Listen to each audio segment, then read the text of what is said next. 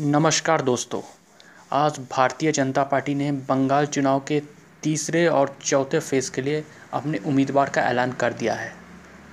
आप ये सोच रहे होंगे कि मैं इस इशू पर क्यों बात कर रहा हूँ? वो मैं आपको आगे बताने वाला हूँ। इस उम्मीदवारी में एक इंटरेस्टिंग कुछ नाम भी है, जिसके बारे में मैं फोकस करना चाहता हूँ। वो ये है कि बीजेपी ने इस लिस्ट में कुछ सांसद, यानी कुछ लोकसभा और राज्यसभा सांसदों को भी टिकट दे दिया है। है ना ये एक इंटरेस्टिंग बात? विधानसभा चुनाव हो रहा है तो इसमें लोकसभा सांसद या राज्यसभा सांसद चुनाव क्यों लड़ेंगे? ये एक बड़ा सवाल है। और इसका आंसर मैं आपको देता हूँ। सबसे मैं, पहले मैं आपको बता दूँ कि किन सांसदों को टिकट दिया गया है। बाबुल सुप्रियो, जो यूनियन मिनिस्टर है मोदी सरकार में और आसानसोल के दो बार के जीता हुआ सांसद है, उनको कोलकाता के टालीगंज कॉन्स्टिट्यूंसी से टिकट दिया गया है। उसके बाद हम आते हैं हुगली के सांसद लॉकेट चट्टोपाध्याय। उनको हुगली की, मैंने उनका ही कॉन्स्टिट्यूंसी के अंदर एक सीट आता है चुचूड़ा, वहाँ से उनको टिकट दिया गया है। अब आते हैं राज्यसभा सांसद के बाद। राज्यसभा सांसद जो है वो है स्वपन दासगुप्तो। उनको बंगाल के तारकेश्वर कॉन्स्टिट्यूंसी से उनको टिकट मिला। अब आता है लोकसभा के जो कोचबिहार के सांसद हैं, निशित प्रामाणिक। उनको उनका कॉन्स्टिट्यूंसी के अंदर की एक सीट है, दीन हाटा। वहाँ से उनको टिकट मिल चुका है। अब सवाल यह है कि इन सांसदों को अचानक Bharatiya Janata party assembly election में क्यों लड़ा रहा है? देखिए, मेरा तो जो मुझे समझ में आता है वो ये है कि अगर बीजेपी को लगता है, अगर की बात नहीं, बीजेपी को ये लगता है कि उनकी सरकार बंगाल में आने वाली है, उनको बहुमत मिलने वाला है। तो उस हिसाब से देखा जाए कि अगर वो सरकार बनाने के मैंने करीब आ जाते या सरकार बना लेती है बंगाल में तो उनको एक मंत्रिमंडल भी बनाना पड़ेगा, एक कैबिनेट भी, बंगाल कैबिनेट भी तैयार करना पड़ेगा।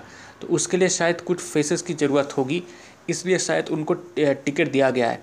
जैसे मैं बात करता हूँ स्वपन दास गुप्तो जो खुद एक जर्नलिस्ट रह चुके हैं, एक सज्जन व्यक्ति है, एक टिपिकल बंगाली कल्चर उनमें है और एक एक सोबर आदमी है। तो उनको अगर वो चुनाव जीत जाते हैं तारकेश्वर से तो उनको अगर बंगाल में सरकार बीजेपी बना रहती है तो उनको बंगाल कैबिनेट में हो सकता है कि उनको पद दिया जाए। और दूसरा हम आते हैं, लॉकेट चट्टोपाध्याय। आपको पता है कि लॉकेट चट्टोपाध्याय एक पॉपुलर फेस है बंगाल के। पहले एक एक्ट्रेस थी, लेकिन पिछले छः सात साल से कंप्लीट पॉलिटिशियन बन चुका है। वो पहले भी बीजेपी का महिला मोर्चा का प्रेसिडेंट रह चुकी है। अभी बीजेपी का जे सेक्रेटरी है बंगाल में। तो डेफिनेटली उनका एक पॉपुलैरिटी है, वो एक अच्छे संगठक भी है।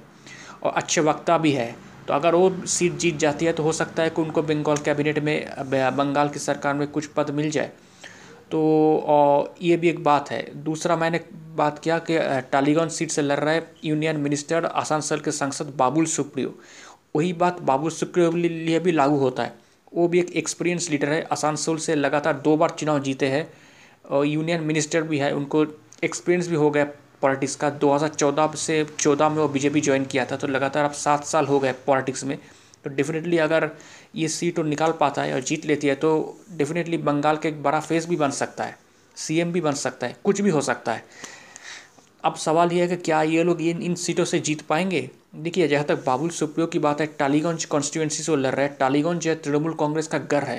पिछले दस साल से यहाँ का जो विधायक है औरूप विश्वास बहुत ही पॉपुलर है इस एरिया में। तो ये लड़ाई तो बहुत ही टफ होगी, क्योंकि बीजेपी उतना स्ट्रांग इस एरिया में अभी नहीं है। तो इसलिए शायद बाबुल शिवप्रिया को उतरा गया कि एक टफ कंपटीशन मिल जाए। तो लड़ाई बहुत ही टफ होगी, लेकिन कौन जीतेगा, ये तो बात की बात है। लेकिन अभी तो यहाँ का जो एमएलए है, बाबुल शिवप्रिय उन सॉरी अरूप विश्वास, उनको थोड़ा एज है। अब बात करते हैं लॉकेट चटर्जी की। देखिए लॉकेट चटर्जी जो हुगली के सांसद है, उनका ही एरिया है चू, उसके अंदर ये कॉन्स्टिट्यूंसी आता है चुचुड़ा वहाँ से उनको टिकट दिया है। तो डेफिनेटली एक अच्छी टक्कर होगी। अगर जीत भी जाए तो मैं सरप्राइज़ नहीं हूँ क्योंकि वो उस हुगली में बहुत ही पॉपुलर लीडर है। तो अब देखते हैं क्या होता है। अब आते हैं तारकेश्वर सीट के बारे में स्वपन दास गुप्ता राज्यसभा के सांसद। वो भी जीत सकता है, वो एक अच्छे लीडर है, अच्छे एक पॉपुलर फेस है बंगाल के। तो देखते क्या होता है, जीतने की चांसेस भी है। अगर और और हम चौथा बात बोल, जो सांसद है, जिसके बारे में बोला, निशित प्रामाणिक, जो कुछ बिहार के सांसद है, उनको दीनहाटा से टिकट दिया गया है। तो ये भी एक अच्छी टक्कर होगी। बीजेपी क्या चाहता है कि ये जो सीट है, जहाँ बीजेपी थोड़ा वीक है, उन जगह पर इन सांसदों को खड़ा कर दिया है, ताकि एक अच्छी टक्कर हो, एक अच्छा फाइट हो। हो सकता है कि ये सारे सीट जीत भी जाए। अगर ये सीट लोग हार भी जाते हैं तो भी इन लोगों को कोई इतना कोई बड़ा नुकसान नहीं है क्योंकि ऑलरेडी कोई मंत्री है, कोई लोकसभा के सांसद है, कोई राज्यसभा के सांसद है। तो ये बीजेपी का प्लान जो है, मुझे लगता है। अब देखते हैं, ये लोग इस प्लान पर कितना खड़े उतरते हैं। दोस्तों, आपको मेरा ये एनालिसिस कैसा लगा? क्या आप मेरे इस एनालिसिस से सहमत हैं या नहीं? अगर आप मुझसे संपर्क करना चाहते हैं या कोई मैसेज भेजना चाहते हैं तो आप मुझे डायरेक्टली ईमेल कर सकते हैं।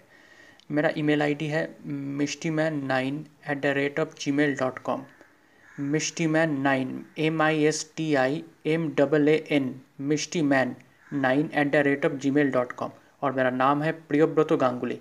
शुक्रिया।